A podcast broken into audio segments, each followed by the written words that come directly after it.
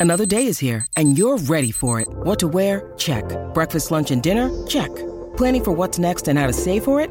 That's where Bank of America can help. For your financial to-dos, Bank of America has experts ready to help get you closer to your goals. Get started at one of our local financial centers or 24-7 in our mobile banking app.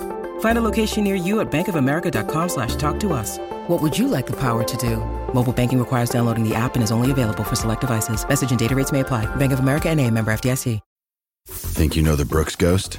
Think again. Introducing the all-new, better-than-ever Ghost 16. Now with nitrogen-infused cushioning for lightweight, supreme softness that feels good every step, every street, every single day.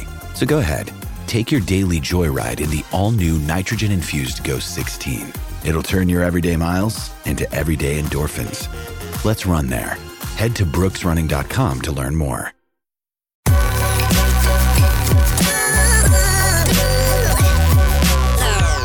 The following is a presentation of the Belly Up Sports Media Network.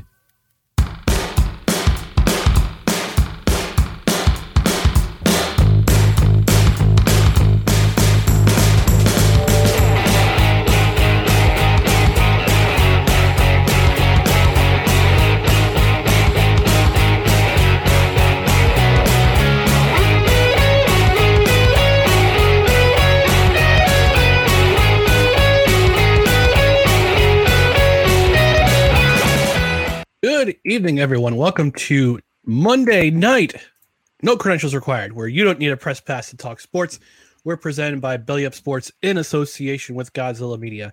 My name is Ryan McCarthy. I'm one of the broadcast hosts. To my right is a man who did not crawl out of his uh, man cave until about Sunday after about Sunday morning after the NFL draft was over. We got Dustin Henry. Dustin, how are we doing today? Doing all right, doing all right. I was I was a little hungry and thirsty by the time, but you know when you're when you're in draft mode, it's it's head down. I like to watch it in the dark, you know, with no one else around me. That sounds really creepy. like the like the Aaron Rodgers ayahuasca retreats, you know. Oh, so you were on a darkness retreat? I yeah, yeah, darkness retreat for the for the draft. I, I will say uh, the multi-round format. I like it, but there's an old school part of me that just misses like the marathon that was those old school draft Saturdays from like 10 a.m. to 7:30, and you're just watching it all in one shot.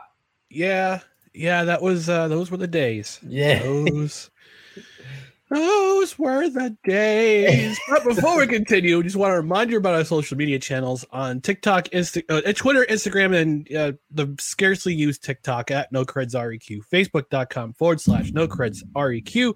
On YouTube, it's YouTube.com forward slash at No Creds REQ. If you're watching either live or on the replay, what you want to do is smash that like button and smash responsibly. You can also find us on the audio side. Subscribe to us on Apple Podcasts, Spotify, Spreaker, Google Play, wherever you podcast. Our primary hub is now Megaphone. You can find us down below, right here on the, on the podcast side. Rate and review. We'll even read your re- review on the air, especially if it's very, very mean spirited and gross and you can also engage with the show live. This is a this is a uh, this is a dr- listener driven. Sh- this is a audience engagement show. We want to hear your com- we want to see your comments. And Dustin, you, you know I gotta play that sound. Oh, of course.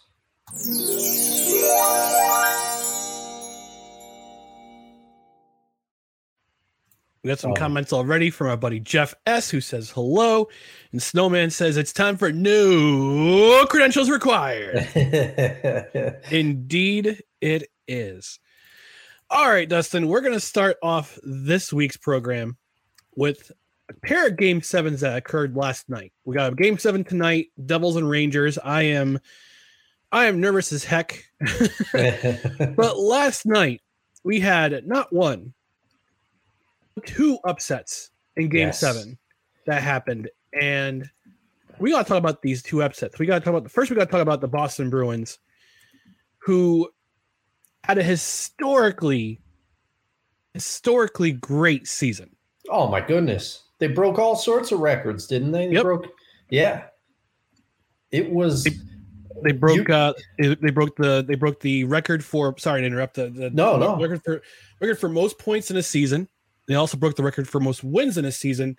However, when it came down to the playoffs, I don't think any of us saw this coming. No, no. I was I was shocked. You know, I I was shocked, and you and you texted me last night, Yep. and you said the Bruins are out. And I will be totally honest, I was not watching. I was in the middle of cooking or doing something, and uh, I just, I said, "Wow, I'm shocked." And then I followed it up with, "That is why the Stanley Cup playoffs are the best in sports." Mm-hmm. And and I will I have to doff my cap to you again, sir. It was a mini Rystradamus moment when you mentioned the NHL Invader Cup bracket that we're doing.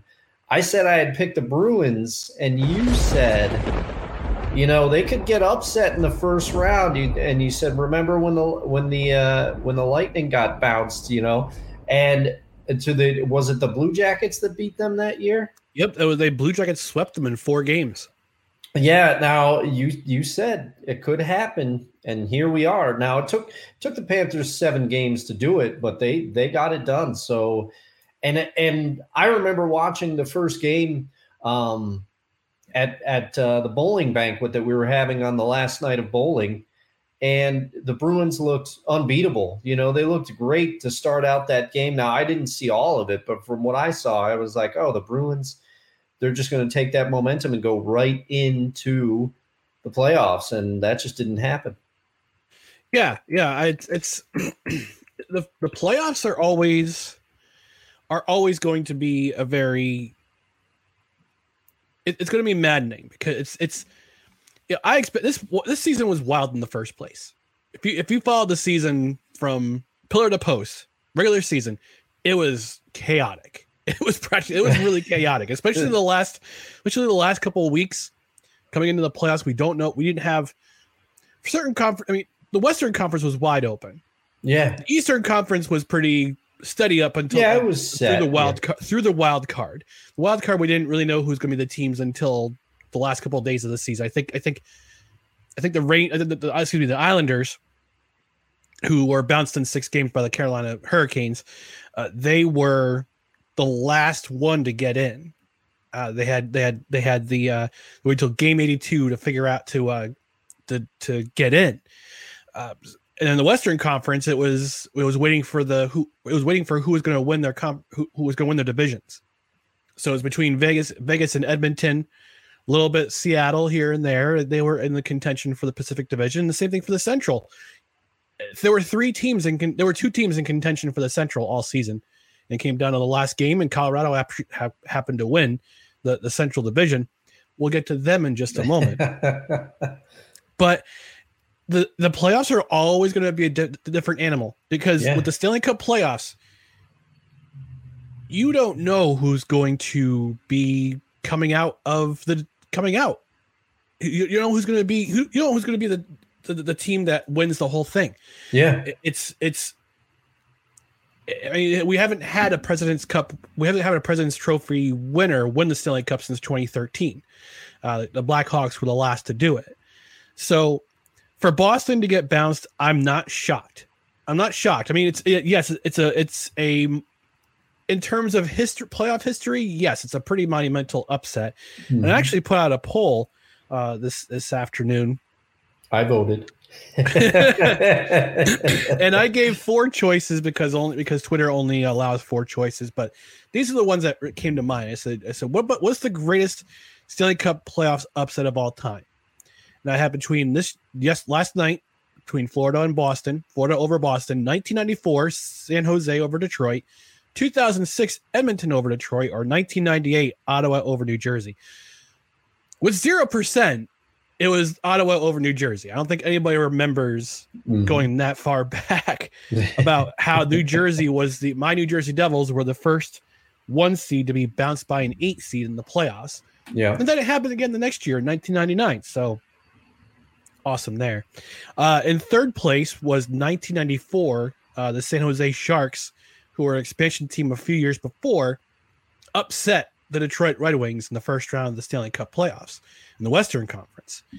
in third place, I'm saying second place was your Edmonton Mhm. Oilers in 2006, beating Detroit in the first round of the playoffs. Another one, another eight over Eight, one. One. Yeah. And I wouldn't say, I would say running away with it was Florida over Boston. So Yeah. it's, And let- it's, it's, this is a huge upset because I think it was, Yes. a, it? Was a 43 point differential between the both those teams during the season. Yeah, and it was, and I I will be candid. That is the choice that I voted for. Um, I remember now. Now I will be honest. In '94, I wasn't really following hockey to the degree, um, so I didn't I didn't have much in input on the Sharks versus the Red Wings. Even though I know those mid to late '90s to early 2000s Red Wings teams were beasts.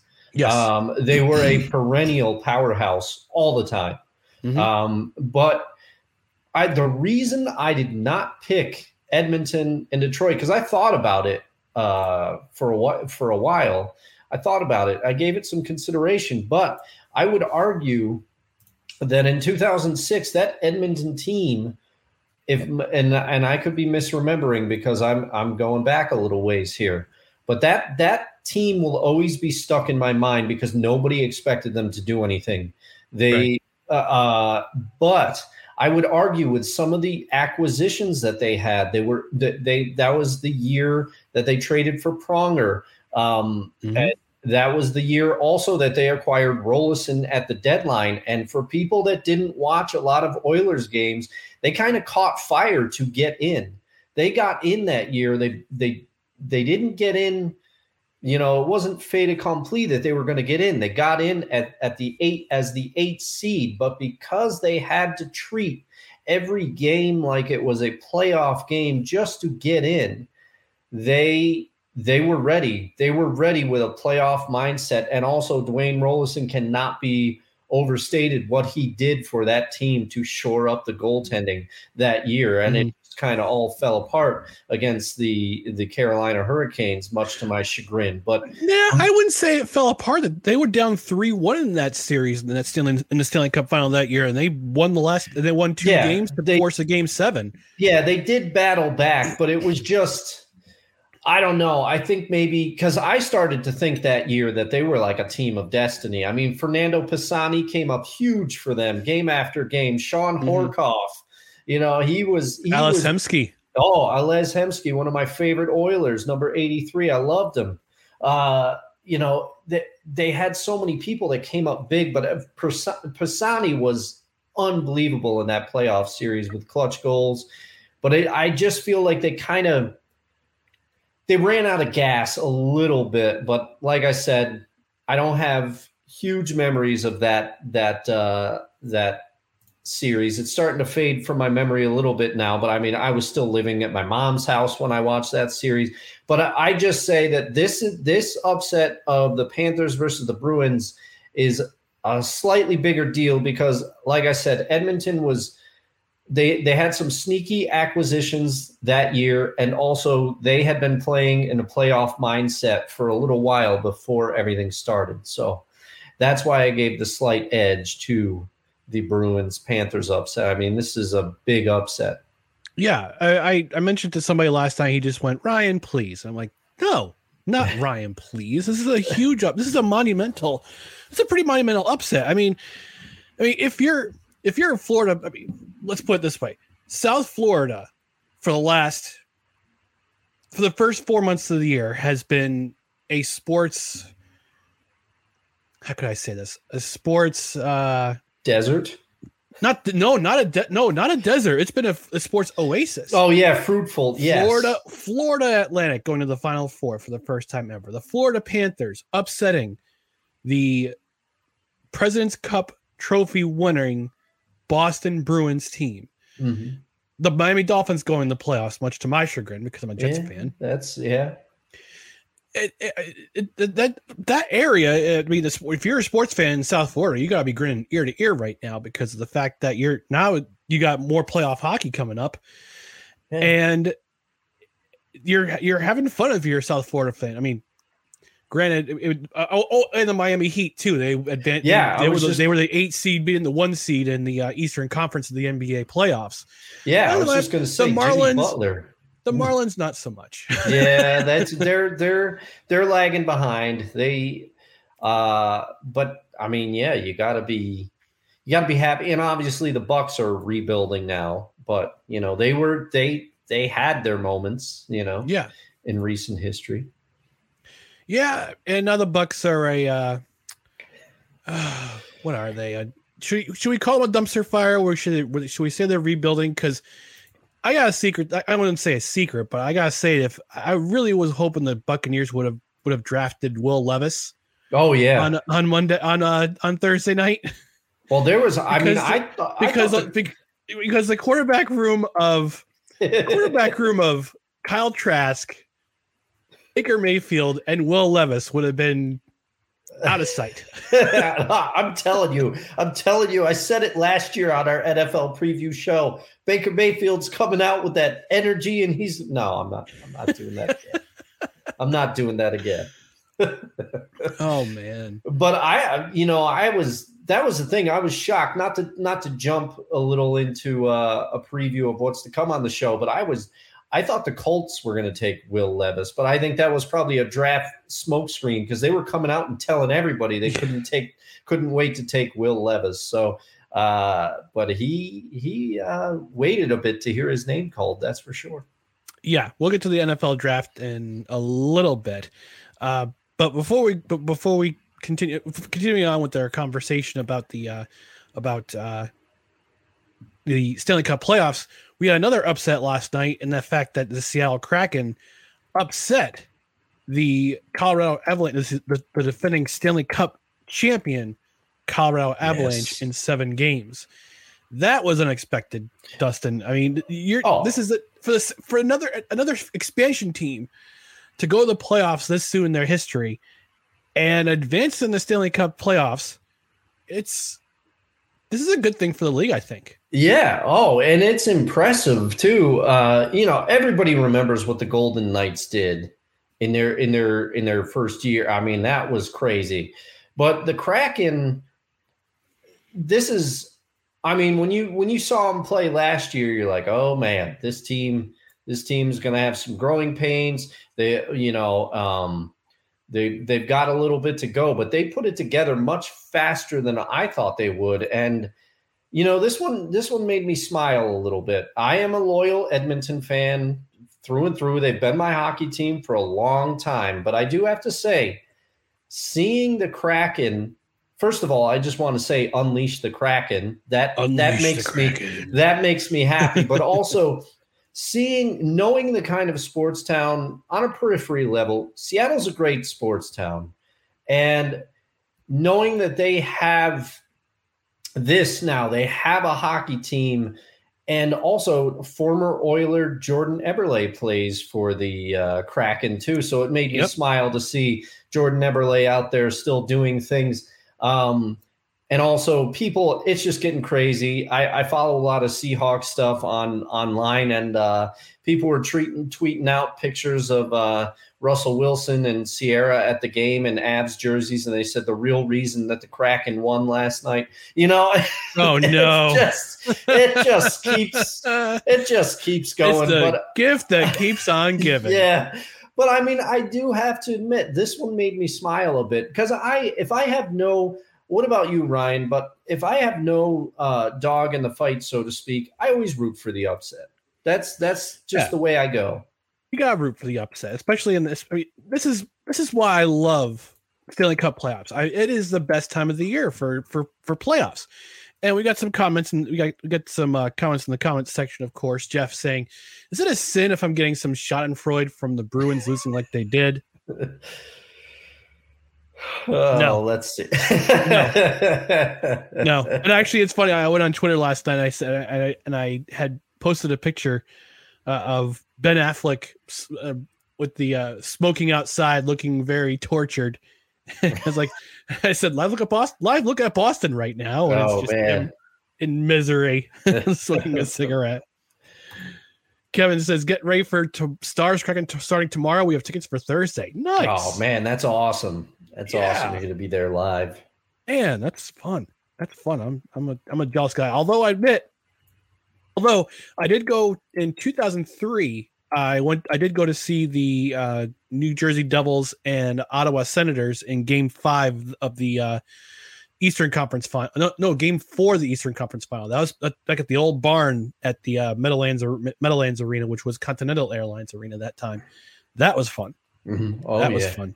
Saw the save. Saw the save of the year, Brodeur on his belly making a save in uh, in that game too. It was it was awesome. Martin Brodeur. Martin Brodeur. All Yeah. right. NHL, Kevin also says NHL first round blows the doors off of the NBA first round. No doubt about it. I agree. Oh, agree. for sure. Agree. For sure. But I do, you know, there was I was hoping against hope that the Kings would knock off the Warriors. Nothing against the Warriors, but I just wanted to see I just wanted to see that young young King, uh, Kings team surprise everybody. But yeah, uh, and to me, to me, most years I feel like the the NHL playoffs outshine the NBA playoffs. I feel like most years that's the case. Yeah, I just don't disagree there. I do not disagree with you there. All right, so moving on to Jeff, who asked Kevin Wilson. Normally, definitely this year's NBA was better than usual. Heat, Bucks, and Golden State, Sacramento had some great games this year. I I would say, with the exception of Game Seven of Golden State, Sacramento, that was kind of a that's kind of a flop.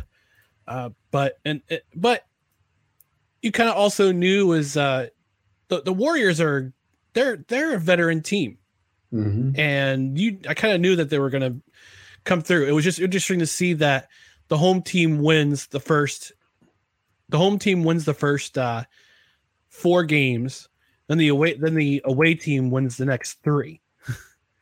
Yeah, that that close it out. doesn't happen. That's that's very uncommon. And I- Steph Curry and Steph Curry dropped 50 for the Yes. game record it's a record 50 points in a game 7. That's crazy. Yeah, he is. I mean, he's going to go down as the best shooter. Um, I mean, I I don't think we're saying with hyperbole he's going to go down as the best shooter ever. You know, there's nobody. I mean, Ray Allen, Reggie Miller, they were known for their three point shots. I think Steph is getting to the point where he has surpassed them in some way. And I think his game is a little more offensively well rounded. I know there's probably going to be Reggie Miller fans that come for me, but he just, I mean, it's crazy. I don't think they would I don't think they would, they would argue with you. Yeah. Yeah, Honestly. I mean, I don't I don't see how you can. And and that's the thing, and I'm guilty of it too. Um we we tend to get sick of seeing players that keep you know, these ultra successful teams that just keep winning and winning. It's human nature. We resent it unless we're a fan of the team. But I think as the years go by, we're going to appreciate the greatness um, that we've that we've been witnessing the last few years. Yeah, yeah, that's for sure. That's for sure.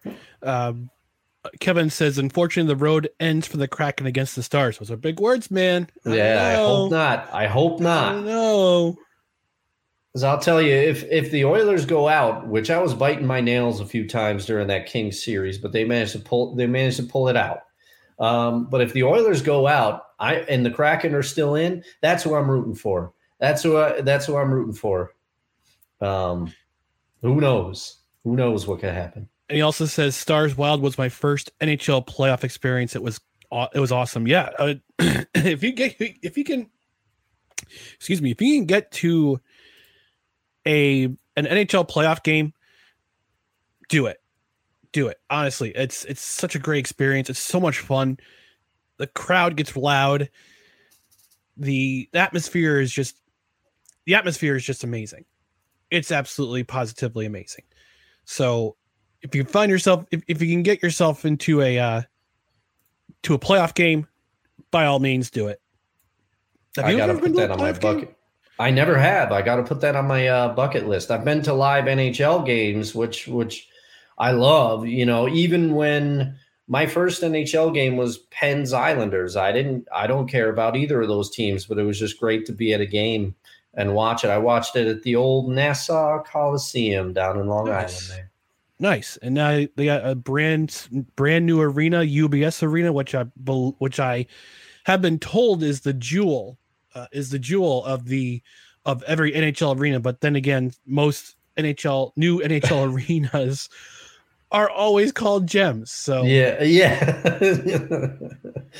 yes, and then obviously, who could forget the New Year's shootout that I went to with you, your yep. Devils and my Oilers. The Oilers, they were that was a great game. That was a fun game. That was yeah. a fun game.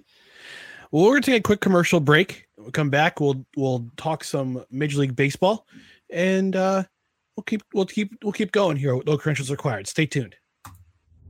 In the Clutch features the best and officially licensed MLBPA and MLSPA clothing. In the Clutch features teams from every city like New York, Boston, Philadelphia, Buffalo, Pittsburgh, and more. It also features designs for every league, including Major League Baseball, the National Football League, the NBA, and the NHL. Plus, check out exclusive collections as well as vintage wear. Head to InTheClutch.com, enter promo code NOCREDS at checkout for 10% off your order. That's right, folks. InTheClutch.com is where you can pick up some really nifty, nifty t-shirts, MLSPA, M- MLBPA, and they're also the officially licensed wear for the, the, the Savannah Bananas baseball team. If you haven't got a chance to watch some Savannah Bananas baseball on YouTube, don't watch it now because you're watching on no credentials required. But I'm I, they're actually coming to Cooperstown in September. It's the last stop on their world tour uh, for oh. 2023. So I got myself in the lottery for tickets. I'm hoping to get mine so I go out and see this. Uh, go out and see the Savannah Bananas in Cooperstown. And maybe I'll be wearing one of my in the clutch.com apparel. So you go to intheclutch.com, enter promo code no creds in the promo code for a checkout. You get 10% off your order. You also help the show by buying a buying a t-shirt, buying some buying apparel, buying mugs, whatever you can find at intheclutch.com. They got really good stuff. So go ahead, get yourself a t-shirt or other apparel at intheclutch.com. So let's talk about Major League Baseball, Dustin. We've got some uh, things to talk about. What's going on with the New York Yankees? I don't. Uh, yeah, well, it's a well, it's brutal. They're tied for last in the American League East, and I know a lot of people who are listening or watching are, are laughing. Who are not Yankees fans are laughing. If you're a Red Sox fan, you're like, "Oh, here we're here again." Yeah, yeah. This I think I think the main thing, and and not to break it down, um, not to break it down so simply, but I think the main thing is you realize just how important Aaron Judge and Giancarlo Stanton, even though he's oft injured, you realize how important those two bats are to the lineup. You know, these these by early appearances, these are not these are not the Yankee lineups of old, where if if a couple of stars go down, there are other offensive weapons in there to just pick it up. I mean, Rizzo was on fire last year um, when he was acquired, but I don't know. I I just you you know Aaron Judge how important he is, but I guess you didn't realize how important. Uh, so I think that's that's one of the first problems with with the Yankees is that those two big bats are not in the lineup and they're scuffling. They're scuffling without them. Mm-hmm. They're kind of treading water right now, and Giancarlo Stanton is also out of the lineup, of course. Yep. That guy's made a that guy's made a glass. I swear, I swear. and their is. pitching is and their pitching has been abysmal lately. Yesterday, as evidenced by that fifteen to two loss in Texas. I'm sorry, American League West leading Texas Rangers. add that they're still in first place in the AL West. Some is it is it is this necessarily Cashman's uh, uh, Brian Cashman's fault? I asked that because there was an interesting poll that uh, our buddy Brent from the 1420 podcast, which is another podcast on Belly Up Sports, he he he put out a poll on Twitter asking if Brian Cashman should be fired. And one of the, the, choices were yes, he should be fired. He's the one who built this roster. The other choice was no, he can't control injuries. I'm on the side of no, he can't control injuries. Yeah. Yeah. But also, he's the guy who signed some of these veterans. He kept he retained Josh Donaldson. Mhm. He he is sticking by Giancarlo Stanton, who is unfortunately still uh, injured once again. yeah. He signed Carlos Rondon, who we don't know when he's going to be making his debut. Yep. So Yeah. he kept these guys or retained these guys, and they're injured. Mhm. And it's it's it's unfortunate you can't control injuries, but at the same time, you can't just have blind loyalty because you decide to to, to retain him, to retain Yeah. those players. Yeah, I mean, I don't put as much of it on Cashman. I think he should have some of the blame because, as you pointed out, he's the one that gave these contracts. He's the one that gave some of the extensions, and they all they also acquired Frankie Montas last Right. year, and he's hurt. Trade deadline. Mhm. Yeah, so it just the pitching has been has been the thing that we can't figure out over the last few years, or the Yankees. I don't want to fall into the we, the sports Yeah. fan we. You know, everybody shouldn't say you shouldn't say we. You shouldn't say we. You're not part of the team. Yeah. Listen, I paid 13 bucks for a beer at Yankee Stadium and at least $25 for a GD hamburger and fries. yes. It's we. yeah, yeah. I have a major a minority stake in the team now, but uh, but at the That- same time, Minority steak. at the same By the way, by the way, coming soon, Minor- Minority Steak Grill. Go Yeah. ahead. Oh. Sorry. we should do that as a. Hey, But- there's an ad. There's Yeah. an ad. but uh, you know, at the same time, you you cannot control injuries. You cannot. I mean, you can to some degree. You can look at a player's history and go, "Oh man, I you know, I don't know if I should." Sign this person to a long-term deal or whatever but you can't always control injuries some some freak things happen i can't remember what sport or what player it was but this is and this is uh, apparently the story that was out there. But I remember there was a story about a player who tripped on a McDonald's bag that was on the floor. He was eating McDonald's. The McDonald's bag was on the floor. It was under his foot. He slipped and like put his hand through glass, like a glass table or something, trying to break trying to break his fall. And it was because of a McDonald's bag. And, and like, and who could forget who could forget Dustin Penner, one time Anaheim Duck, who was given that huge contract by the Edmonton Oilers?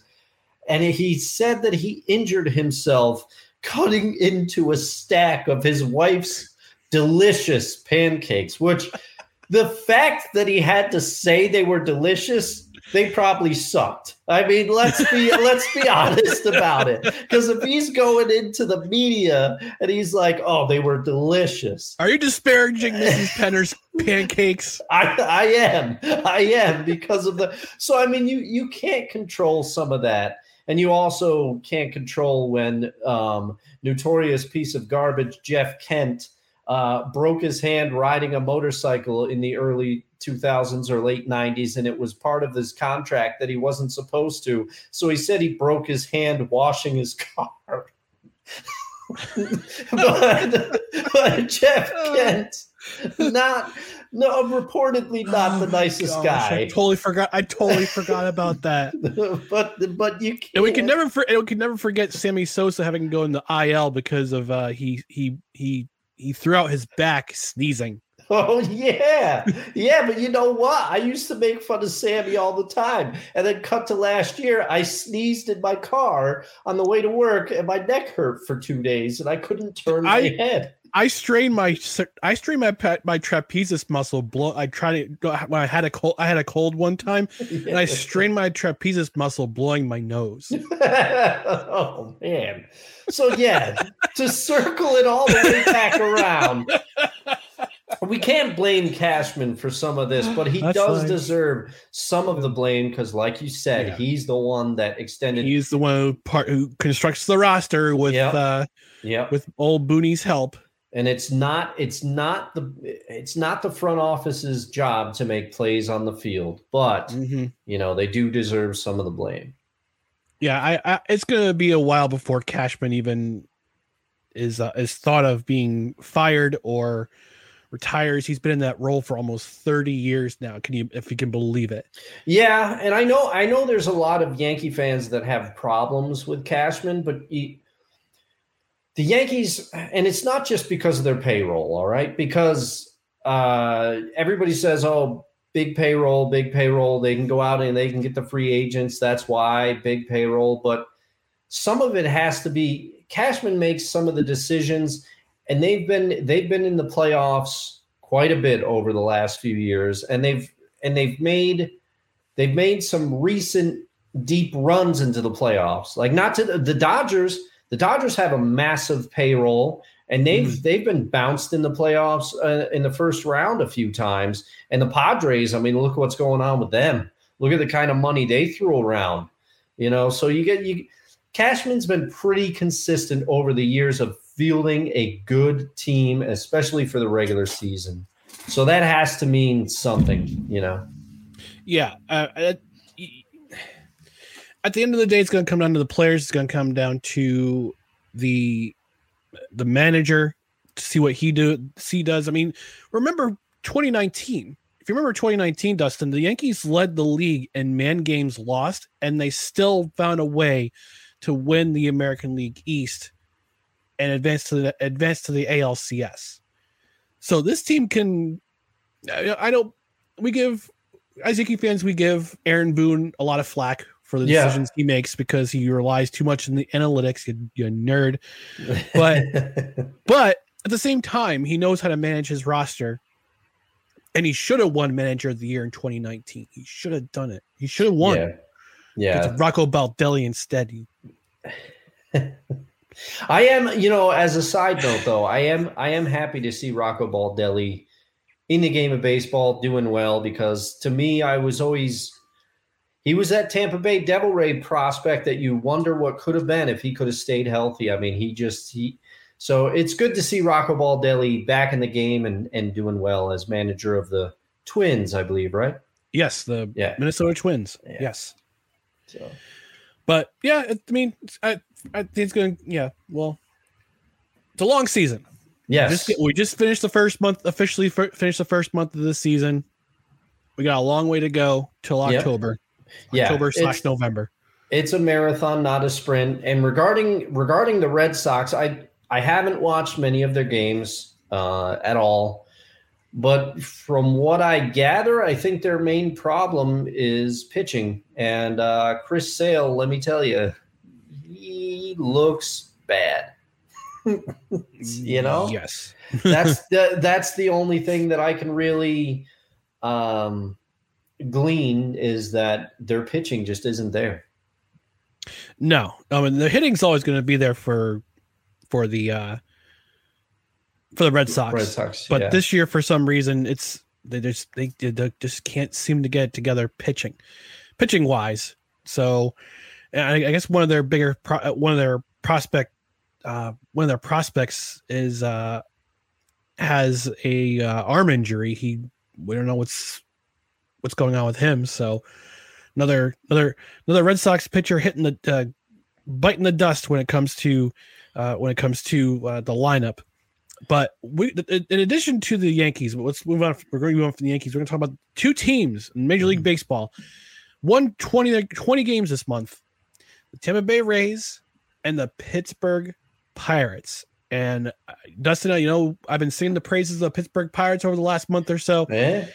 I'm still going to continue it until they until they slide. But to be to be honest, did you expect either of these two teams to have 20 wins this soon in the season? I didn't. I no. I did not think so. Um, the Pirates, the Pirates are the ones that really surprised me. I had yeah. no, I, I had no inkling that this was coming. Uh, Tampa Bay, because of what they've done the last few years and kind of the unconventional way that they that they do things, I was like, they will find a way to be a competitive team. But I didn't think I didn't think it would be like this. The only troubling news that I see coming out of Tampa is their their their closer, uh, Pete Fairbanks, he's been having bouts with Raynaud's syndrome, and it's caused him mm. to leave games early because uh, his hand goes numb. So they've got to figure out what's causing that. Uh, but I mean, they've had some players like they called up Taj Bradley. He looked really good. Um, they sent him down, back down. I don't, I don't think he'll be down there for long. Not with the way he pitched on his first stint up there. But Tampa, Tampa was much less surprising to me than the Pirates. The Pirates just came out of left field, and I thought, oh, this is this is a flash in the pan.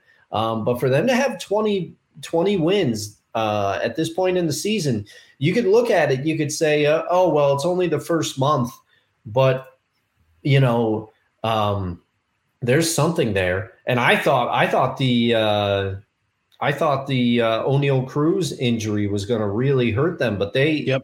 they are playing very well. And they gave uh, your candidate in the Battle of the Bryans, they gave him an extension, did they not? Yeah, they it give him like a hundred and five million dollar expen- extension. So I he's going to be in. Pittsburgh for he's, he got paid. Yeah, Man got paid. Good for him. yeah. Because I know for a long time there were rumors that they were going to try to move him because he was too expensive, but apparently he's too valuable to the team now. Now that they're one of the first two teams, that the, the two of the teams that have twenty twenty wins in the first month of the season, it's too valuable not to move now. yeah. So he's going to stay. He's going to stay in Pittsburgh for at least at least the next eight years or so. Yeah. And I Ah. looked up, and I like I looked up Raynaud's disease. It said that according to Mayo Clinic, it says that Raynaud's disease causes smaller arteries that blood supply blood flow to the skin to narrow in response to colder stress. So if you're in a colder environment, they're going to tighten those arteries are going to tighten up, and you're not going to not going to have circul- proper circulation to those uh, places. And I guess it, I guess it affects primarily the uh, the hands. So Yeah. Yeah, which is not good for a pitcher, you know. no, it is not. It is So- definitely not. He's just I I hope they can figure something out, but he's just lucky that he plays most of his uh at least half his games in a dome. So Yeah. yeah. So speaking speaking of Battle of the Bryans, let's give you an update on the Battle of the Bryans. So Bryan Reynolds, as we uh, mentioned before, uh, currently he's hitting 320 with five home runs and 23 RBIs. Brian Anderson of the Milwaukee Brewers batting 255, also with five home runs and 20 RBIs. So my Brian Bryan Reynolds, yeah. get You're that getting that of- get you're that getting pound of that coffee. You're getting that coffee because I because let me tell you, I they are evenly matched in power so far. Five home runs, five home runs. RBIs. Uh, Brian Anderson is not that far off the pace, but the batting average, the batting average is what's going to kill me. Yep. yep. Yeah. So before we move on, before we take another quick commercial break, I want to talk about this. This is this is a minor league moment of the week, which is brought to you by Manscaped. Uh, the a Cardinals outfield uh, infielder, a plays triple plays for AAA uh, AAA affiliate for the uh, for the St. Louis Cardinals, the Springfield Cardinals. His name is Chandler Redmond.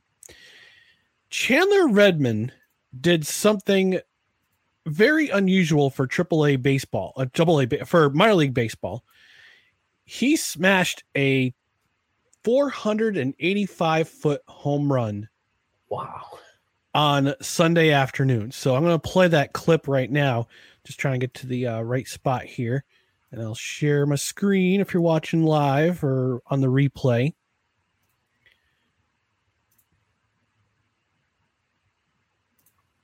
All right, here we go. All right. runner at second.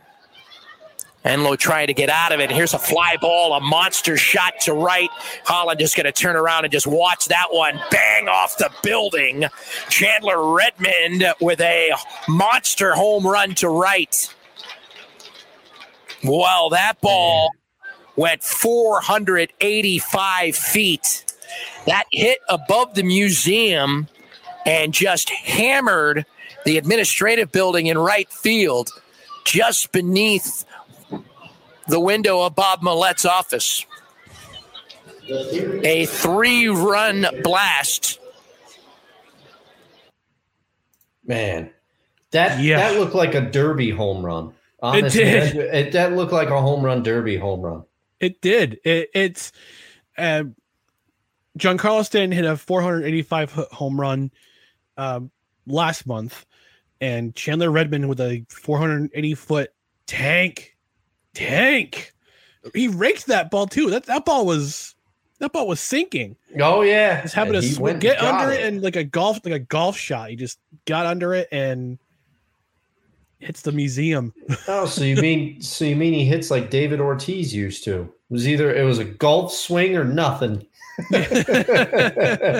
ah, no, much respect for David Ortiz. He was always a Yankee killer.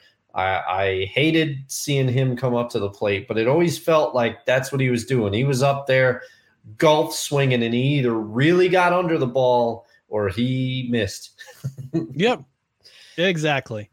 All right, we're gonna take one more quick commercial break. We come back. We're gonna talk about the NFL draft, and we're gonna talk about some local news here in the Albany area involving one of the local sports teams. A crazy story going on. So we'll be right back in just a moment. You're watching, no, watching or listening to No Credentials Required. We have breaking news. Manscaped now sells beard products. That's right. They are once again revolutionizing men's grooming with the brand new Beard Hedger Pro Kit. From a beard trim to a fresh shave, the technology behind the Beard Hedger Pro Kit allows you to shape your signature beard look. Now you can finally use Manscaped products to make your drapes match your carpet by going to manscaped.com and using the promo code BellyUpFantasy for 20% off and free shipping. It's time to tame your mane. No one likes likes a weird beard, so say goodbye to all your stubble and trouble with Manscaped Pro Beard Kit. It all starts with the Beard Hedger. This thing is a juggernaut of fixing faces. First off, this cordless trimmer has a rotary wheel that gives you 20 hair cutting lengths, all with one guard, so no more messy drawers full of extra add ons. That's right, face grooming doesn't need to be hard. Get 20 different beard lengths in just one guard. Plus, it's waterproof so you can shave in the shower to avoid all that hair in the sink. The titanium coated T blade is tough on hair but smooth on your face, leading to single stroke efficiency that brings satisfaction one stroke at a time. So make sure you get 20% off and free shipping when you go to manscaped.com by using the promo code BellyUpFantasy. Once again, that's 20% off and free shipping when you use the promo code BellyUpFantasy at manscaped.com.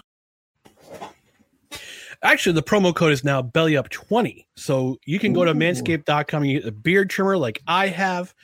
Uh, it's a great beard trimmer. Get yourself the the the lawnmower 4.0 if you're if you're a dude. Also get some other products like the uh like the uh beard shampoo and they actually just released a new loofah too. So go to manscaped.com and use promo code belly up 20. You get 20% off your order and and you get free shipping. Uh, before we go on to our next topic of discussion, uh, Jeff notes, "Wow, sounds like Yanks fans really know how to panic." not not panicking, just a little, you know, just a little some observations about how thin our lineup is. yeah, we're very concerned. Uh, he also yeah. says, uh, "Go Jays." And uh, Kevin asks, "Are the Pirates for real or too early to tell?" That's a great question. That's honestly a great question because yeah, because I mean, right now they look like they're for real. Even with Oneil Cruz out of the lineup, they look like they're for real. Yeah, uh, they've they've obviously got some team chemistry, and uh, I mean, I don't know. I I am I am a skeptic, um, but even I, the longer this goes on, the more I have to say they're real. And because I mean, Connor Joe is hitting well for them right now. Yep. Is a, a one-time uh, highly touted prospect. They've just got people performing for them right now. Yeah, and Andrew McCutchen coming back to Pittsburgh to be kind of the glue guy is uh, is huge. And every time I watch highlights clips of the Pirates and they're they're hitting tanks or they're getting runs scored, you always see them draw the sword, draw the sword yeah. And just they're having fun. They're having fun. It just seems like a good team with a lot of good chemistry. And again, and Andrew McCutchen is uh, the guy the guy who's kind of kind of being that glue guy mm-hmm. when it comes to uh, when it comes to being that veteran presence in the locker room. It's like, yeah, I've been, yeah, I, I, he's, he's been, he's been in, the, and he's been in the playoffs with these Pirates teams before.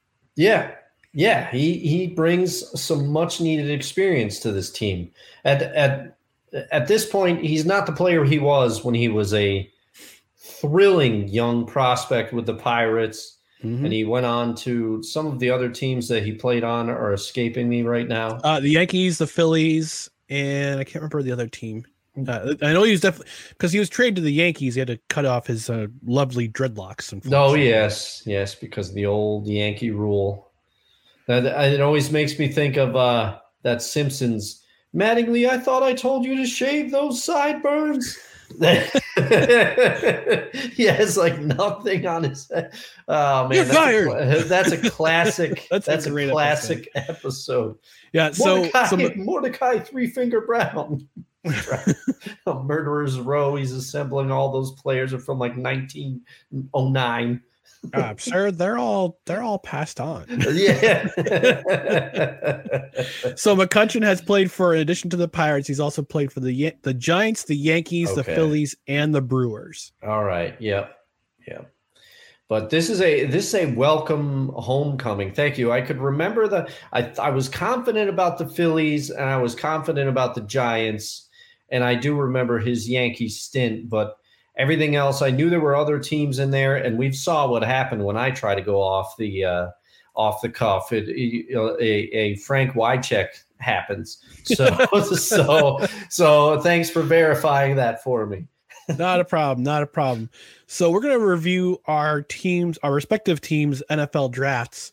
Uh, Dustin is a tried and true Seattle Seahawks fan, as you all know. I am a very long-suffering New York Jets fan. Uh, Dustin, I'm going to start with you in regards to how the Seattle Seahawks drafted. What were your impressions of what the uh, Se- Seattle Seahawks did on Thursday night into the weekend? Uh, now, okay, I'm going to say the only round that I saw all of was the first round. I, Yeah. I was I was tuned in Thursday night, like a lot of people were, to watch the first round. And initially, initially, I was surprised that the Seahawks went cornerback with their fifth round pick. But after I thought about it a little bit more, um, this is a classic Pete Carroll pick. He's always loved athletic uh, cover corners for the system that he runs. And and I don't know much about college football, but with what people are saying about Witherspoon, he's going to pair great with Tariq Woolen on the other side. Um, so to me, this is a very Seahawks pick. It's consistent. Uh, I love the pick of uh, Jaxon Njigba. I think I'm saying that right at uh, of Ohio State at, at at wide receiver. That that wide receiver room is going to be tough to beat if you if you put Najigba in the spot in the slot, and then you've got DK on the outside, and you got Lockett on the other side. Like Mhm. that's going to be an offensive. That's that's quite a combination, and hopefully he pans out. But I, from what I know of his route running, he can change direction easily. So I do like these first picks. There was a part of me that wondered if they would have taken Richardson at five had the Colts not snatched him up. Because there's a lot of people talking about Anthony Richardson and the Seahawks being a good fit. And even there were reports that Pete Carroll was honest with Geno Smith and he, he talked to him before the draft. He said, you know, quarterback is on our radar tonight. We may take a quarterback with one of these high picks, but you never know. Teams run a lot of smoke screens re- leading up to the draft because they don't want people to know who they're truly targeting. Uh, a lot of people were. I was happy to see them grab a center. Mhm. Uh, that's a, that's a need that I think they really needed to shore up the the, the line. Um, and a lot of people were disappointed in the Zach Charbonnet uh, pick, not necessarily because of the the player that he is. I think a lot of people just thought that Seattle drafted him too early when there were more talented players, in their opinion, on the board. But my counter to that is look at their recent past with their running backs. Right now, uh, uh, Kenneth Walker is along with. I'm trying to remember if DeeJay Dallas is still on the roster. The- There, were there were not very many running backs on the on the roster. Penny's in Philly now, um, and also then Chris Carson had early retirement because of neck injuries. So they were two draft picks, Rashaad Penny and Chris Carson, that had injury history and Uh, the one thing that I've noticed about um, Kenneth Walker III, he's explosive. I love having him on the team. I think he's going to be a star, but he's a little he's a little more slight in he he's a bit of a smaller back and he he kind of is more of like an outside runner. So I think the Charbonnet pick is is running back depth and also to to prevent injuries from torpedoing the team. So I did not mind the running back uh, pick. Um, but everything else, I mean, I liked they did enough last year to remind me that okay, Pete Carroll and John Schneider have they hit on every single draft pick? No, but can they grab some late round value and are they trying to uh, trying to build a specific type of team? I think they are, and I think I think with the draft um, over the weekend, they they took more steps towards doing that. So overall, I, I I'm happy. I mean, obviously, we don't know how these players are going to pan out, but but I'm happy with uh, with the with the draft. Okay, so for my New York Jets, I'm looking at their player picks. they drafted Will McDonald the fourth uh, as their first overall pick, and some are saying it was a panic move. Some were saying it's a reach because uh, because the top four tackles got selected first before uh, Joe Douglas could get his hands on him. Uh, some of it say might say it was a consequence of of trading for Aaron Rodgers. I don't think it is, and I, I looked at the tape at the tape that he has. That Will, Will McDonald has. The guy's athletic. The guy's an athletic freak. He's he's tremendously athletic. Come on off the edge, um, and part of it, part of the reason why they picked him was because we don't know what's going to happen with Carl Lawson. He's coming into his third year of a contract that is huge. That's going to be a, that's a huge. It's it's weighing down their cap right now, and we don't know what's going to happen with Bryce Huff if, he, if he's going to re-sign with the team after next year. He's a fourth. It's a fourth year player. We don't know if they're going to pick up his fifth fifth year option, and he's been equally as disruptive too. So. Jets are thinking about the future. Ryan Clark from ESPN saying, "Oh, oh, this is a familiar feeling. Aaron Rodgers, he's not getting any help, getting any draft help." Listen, they've already got a lot of weapons on offense. You got Garrett Wilson, you got Corey Davis, you got Breece Hall coming back. Yeah, you've got Mecole Hardman, who signed as a one year for a one year flyer with the Jets to see what he can do.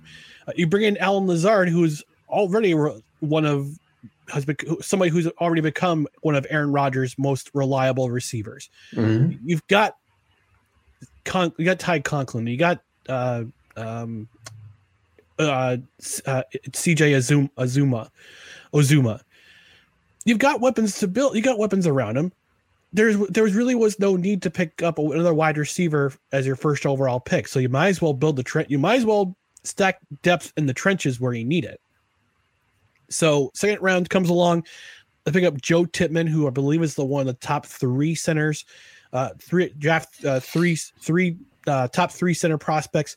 I watched some of his game tape, and he reminds me of Kevin Mawae. Kevin oh Mawae, wow! Who back in the day was a pulling center for Curtis Martin for all those years that Curtis Martin was mm-hmm. in the building with the New York Jets that one Jets drive he reminds me a lot of him, just a little bit taller and a little bit and a little bit heavier. I think he's about six five or six six. The dude is huge. Yeah, the dude's huge. He, he, he I mean, he's got a mullet and he's wearing a cowboy hat along with it, and it was it was great to see. great to see. Kevin Mawae, one time yeah. Jet and Seahawk. Mm-hmm. absolutely, absolutely. Yeah, some of some are some are saying he's the next next uh, Nick Mangold. We'll see we'll see. But I expect him to start sometime during the year, even though they re-signed Connor McGovern before they made that trade for Aaron Rodgers. So they picked up, then they pick up Carter Warren from from Pittsburgh. Uh, um, I think they said he didn't play last year, but he's again more depth on the offensive line. You, you can never have. There's two yeah, things that Joe Douglas need. loves drafting. It's offensive linemen and running backs. And by the way, round five, Israel Abanikanda from Pittsburgh comes along and I saw some of his game tape too, and that guy has a nose for the football in the end zone. I, I believe he finished second overall in FBS this year uh, in touchdowns, uh, and he'll take a load off of Breece Hall. I, I, don't know if I don't know how ready Breece Hall will be. uh, by the season comes around. He's coming off an ACL injury, a, to- a torn ACL.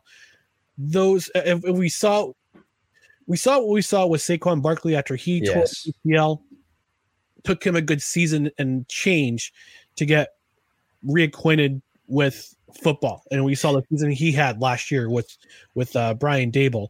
Now he's an assistant with Nathaniel Hackett. Uh, there be some maybe some tweaks to to make with him with with that line with that uh, particular uh, system, but it's definitely going to be run heavy for sure. And Abanikanda is going to be a very big asset. Uh, then he picked up Zaire Barnes uh, from Western Michigan. I don't know a whole lot about him. Uh, Jarrick Bernard Converse from LSU. They picked him up at corner. Uh, he was a converted safety. Then they pick up tight end. Their seventh, their seventh round pick, their final pick of the draft uh, uh, from Old Dominion. They pick up a tight end, Zach Kuntz. This kid's also an athletic, also an athletic freak. Well, I understand Joe Douglas likes to go after the guys who have a high RAS score a raw athletic score. Kuntz is super athletic.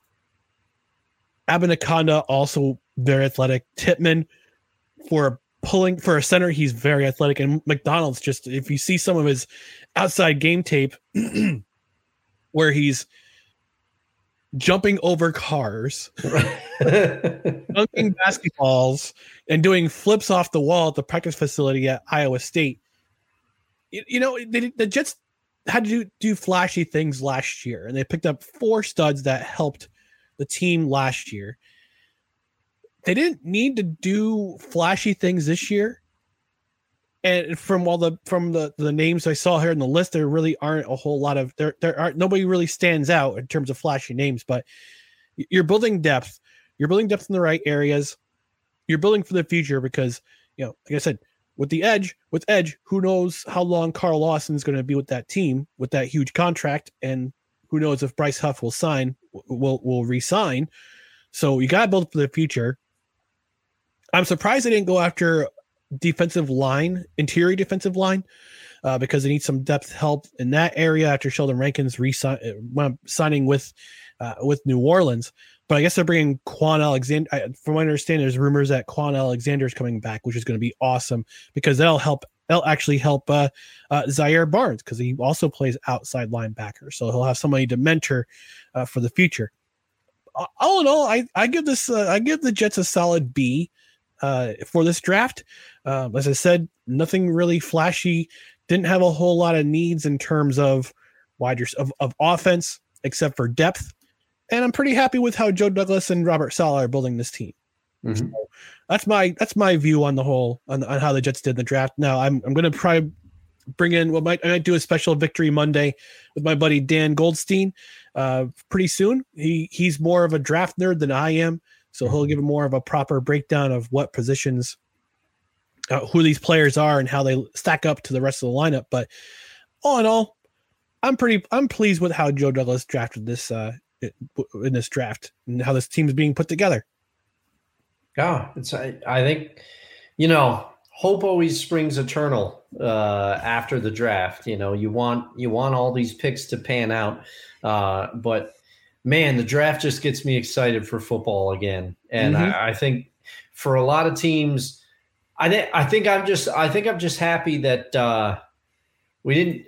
It seems like both our teams didn't have any like head scratching maneuvers. You no. know that that that didn't uh, didn't prompt one. Talking to you, Tennessee Titans. Yeah, that prompted one of the greatest graphics I've ever seen in ESPN history, angry Trent Dilfer. when somebody, when somebody, uh, I, I can't remember. It was either when the Vikings selected Christian Ponder as high as they did, or when the Denver Broncos selected Tim Tebow. I can't remember which, uh, which, which draft that was, but it was. Uh, somebody on the ESPN team, I think, was having a little fun because the graphic just flashed under an angry Trent Dilfer. I loved that. Uh, I'm looking it up right now. See, see who he went nuts for. it might have been. Yeah, I think it was either it was either Tebow or Ponder, but I can't remember. Um, because if memory serves, I think the Vikings drafted Christian Ponder high. They did. They yeah. did. but yeah, that uh so we didn't have any head scratching maneuvers, and I'm thankful. There's always, you know, the Raiders were always good for that under Al Davis. Uh, Al Davis in later years, you know, no disrespect to Al, but uh, he was still trying to build his team as if it was 1985. Oh. And uh, some of the picks that he made in the first round, you know, you see some of the analysts just sit there and go, "Hey," but you know, um, some of them did pan out. You know, that he he ended up being he ended up being right about uh, oh geez, wide receiver. Started with the Raiders. He was very young. Played with the Browns this year. Was on the Cowboys. Had some good seasons. Why can't I think? Oh, who is it? All right. Well, I'm gonna look it up. Browns current. Well, while you look that up, I'm gonna switch topics to uh, a local flavor here in the Albany, New York area. The Albany Empire football team this is oh, just, man. this has just been the weirdest month in terms of what's been happening with the Albany Empire. Two weeks before the season begins, the their season with the NAL begins, the three-time champion uh, Albany Empire, they fire their head coach. Fire their head coach for the last two of the last two seasons. They win first game. Second game they lose on the last play of the game. This week they lose again. But then we come to find, and but after first after the first game, um, after after the, after the first game, um, three executives leave, which includes the local ownership, one of the local owners. He sells the team to Antonio Brown for a dollar, yeah. and two exec- executives, and that includes one of my, uh, the full disclosure, my good friend Jeff Levac, who is uh, back on the radio today, as also with uh, my older buddy Tom Gazlowski. So Levac and Gaz are back on the air, 3 to yeah. 5 p.m. on 95.9 and 980 Fox Sports Radio. Uh, shameless plug for those two. Uh, um, so three ownership, local ownership sells the team back to AB for a dollar. Two executives leave. And then this story came up this afternoon that eight players have been suspended from the team, and the head new coach who was there after Tom Menas was fired, uh, Damon Ware, he was dismissed after there was an incident uh, where I guess there was some pay that was missing. Oh, jeez. And when they got back to their hotels in Albany after a 15 hour drive from Greensboro, North Carolina, uh, eight of those players had their had their hotel cards deactivated.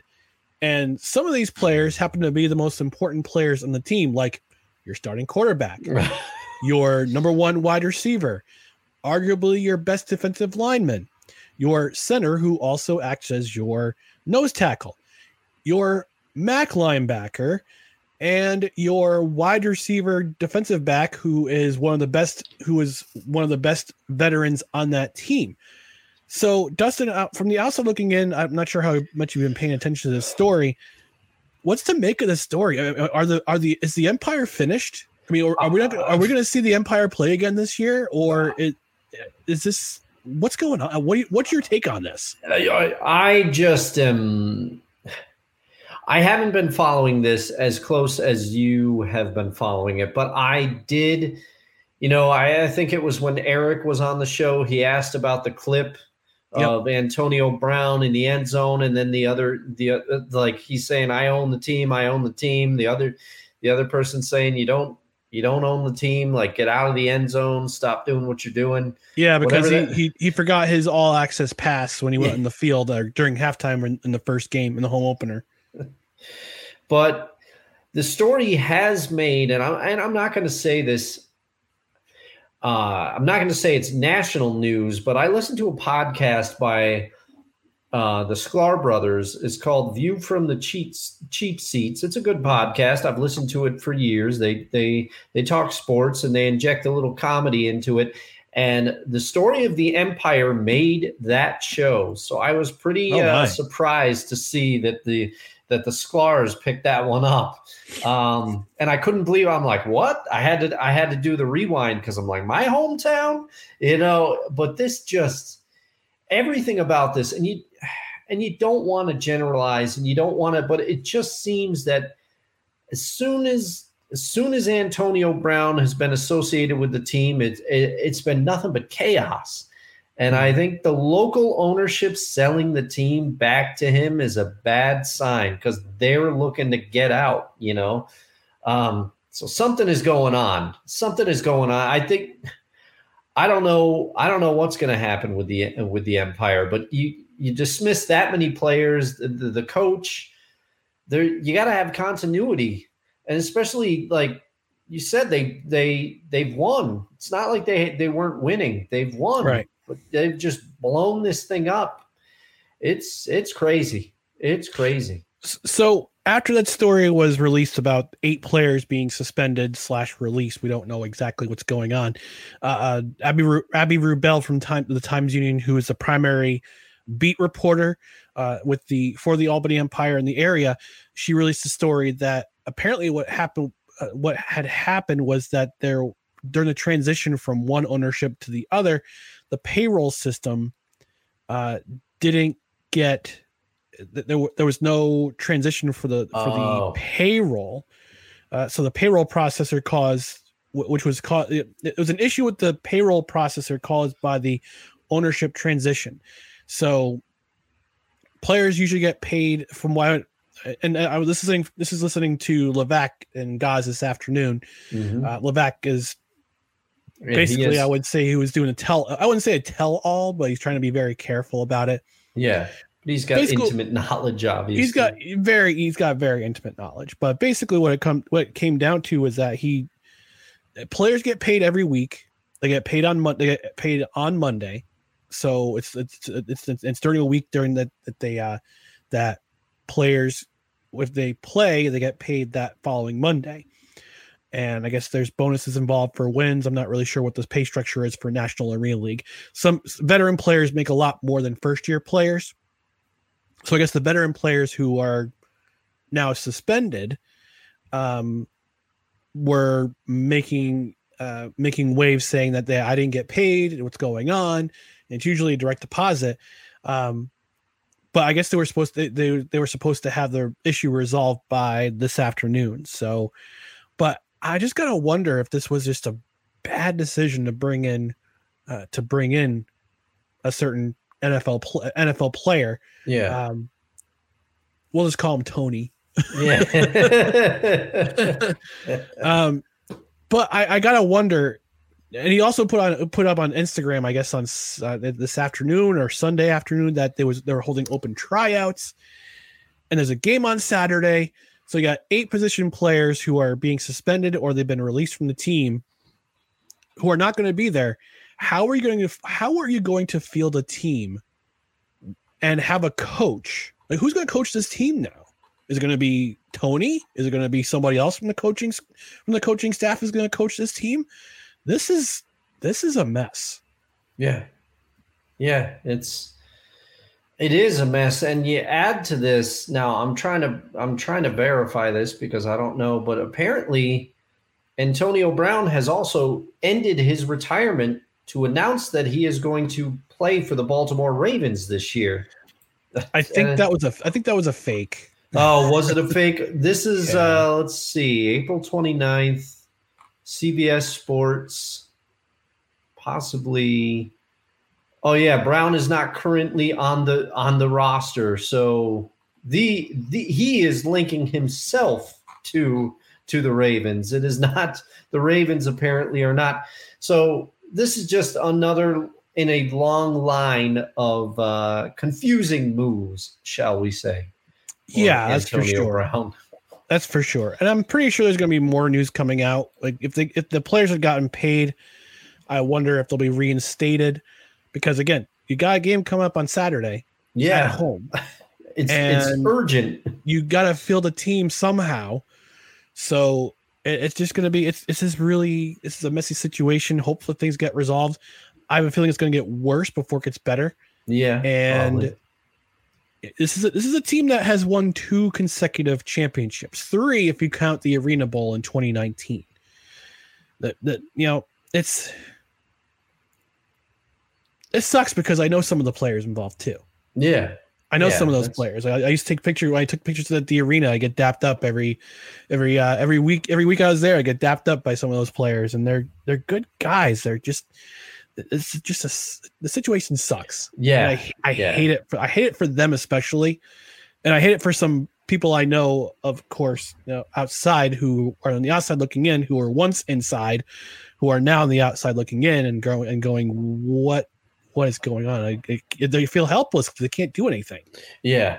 Yeah, that's got to be an extremely frustrating feeling. And especially when you're a player and you're just trying to play and do what you love and you can't can't really focus on that because you've got to worry whether your your your check's going to be there or you're going to be released it's it's not a good it's not a good environment that is that is being created by some Yeah. of the And- newer ownership so and I guess there were also there was also rumors and speculation of younger players not getting meal vouchers, and some of them went out, went a couple days last week without eating. So, jeez but again, it could come back to it's just a it's just a transition in ownership. But here's the thing: if you're going to transition ownership, do it before the season begins. yeah yeah this is uh I mean, this is a risky move, and and this was and and right now it's coming back to bite the Albany Empire, and who knows if we'll if we'll see them for the rest of the year, if they can field a team, if this franchise is going to exist. yeah Um, but just could be the fact that it's just a transition during right before right before the season begins, and we'll see what happens. We'll, we'll just wait it out, you know. So, but it just sucks for some of the people involved because I know some of them, and Mhm. it, you know, you feel you feel helpless. Yeah, yeah, it's uh it's not a good it's just it's just like you said, it stinks all around and like I said, it's not I'm not gonna say it's making national news, but the fact that the Sklars even picked it up, it's it's But making it's making waves. but it's making national news. yeah, yeah, yeah, it's it's making waves. Ugh. Um and uh you know, it's just it's just tough to see, especially with like you said, a hometown team that has had a history of performing well, extremely recent history of performing very, very well, Mhm. getting the championship in your respective sport. So, yeah, hopefully, hopefully it gets straightened out. And uh, yeah, it's just uh, I never expected that something like this would would develop in in Albany. You know, Yeah. Yeah. So let's uh let's see what happens. I mean, I'm I'm not gonna make any snap judgments from for right now because there's the situation is developed. This is a developing story that just Mhm. broke this morning and got into the afternoon. But hopefully, like I said, um it seems like it's gonna get worse before it gets better, but hopefully it gets better soon and we can go back to resuming normal activity. Oh yeah. Um, one other story that I, I I didn't mention in our our in our in our in our lineup, but it's but Snoop Dogg is apparently interested in part being part of an ownership group that wants to buy the Ottawa Senators, and uh, I did not have Snoop Dogg enrolling in a uh, being part of an ownership group on my for an NHL team on my 2023 bingo card. and And if you did, you're a liar. yeah. You know what? I'm kind of uh I'm down for that. I'm down for that. I think hey, if Apparently, apparently, he's a big Los Angeles Kings fan. oh yeah, I could I could definitely see that. I mean, Snoop has always repped uh LA sports and he, and he was always even at the Trojans game, he Trojans games, he was big into USC back when they were Yep. having their run under uh, Pete Carroll's and Pete Carroll and stuff. He's a he's a passionate sports fan, so I, I Yeah. think I think this would be a good a good move for uh, Ottawa, you know, and it might bring a little uh, cachet. And we know Snoop could probably come up with some interesting promotions, you know, all sorts Yeah. of things. Yeah, I, I mean, right now the the Ottawa Senators ownership group is either going to be bought by Snoop Dogg or Deadpool. So we, yeah. or they can combine forces. We don't. We'll see. We'll see. Yeah. It's just a very entertaining story that came up this morning. I haven't, I haven't really looked into what part, what group he would be part of, but it just it just happened to see Snoop Dogg being linked to the Ottawa Senators yeah. is is something special. It Is interesting times in sports? Oh yeah, yeah, for sure. And for all of you who are sitting on the edge of the seat saying, "Hey, who was it that Dustin couldn't think of?" Earlier, it was Amari Cooper. Amari Cooper. Amari Cooper. A, he was a Raiders uh, draft pick that hit, and uh, but they got rid of him. So that they did. that they did. All right, we're going to end things here. But we just, before we do that, we just want to remind you about our social media channels. If you're watching live or you're watching on replay, we appreciate you. Leave a comment. But in the meantime, find us on our social media networks on Twitter, Instagram, and TikTok. It's at no creds NoCredsREQ, Facebook.com forward slash no creds NoCredsREQ, YouTube.com forward slash at no creds NoCredsREQ. If you're watching on the replay, go ahead and smash that like button smash responsibly. Also, feel free to leave a comment uh, if we missed you. If you missed you on the uh, on the on the live on the live side, on the podcast side, Megaphone is our primary hub, but you can find us on Apple Podcast, Spotify, Spreaker, Google Play, wherever you podcast, rate and review. And actually, we did get a really nice review. I'm going to read it right now on oh, uh, Apple Podcasts. Excellent. Uh, we got a really nice review from a listener named Mike. He says, Awesome chemistry between the hosts plus a great knowledge of sports equals a fantastic podcast that is worth listening to every time a new episode drops.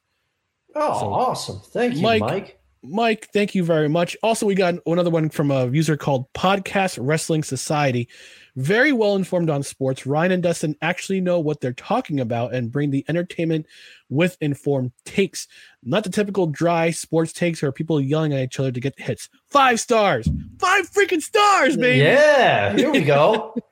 five star match. That's what I'm talking about. Yeah, five star. We're a five star podcast podcast yeah. but yeah, rate and review. We may we may even read it on the air like we just did with our last with these two reviews and engage with the show as always. We want to hear your comments. But in the meantime, we're going to leave you for this Monday night. Be back here next Monday night at 7 p.m. Eastern. For Dustin Henry, I'm Ryan McCarthy. Thank you for watching or listening to No Credentials Required, where you don't need a press pass to talk sports. We are presented by Belly Up Sports in association with Godzilla Media. So have a great week, everyone. We will see you here back next Monday for more No Credentials Required. Good luck to your Devils, Ray. Thanks, Dustin.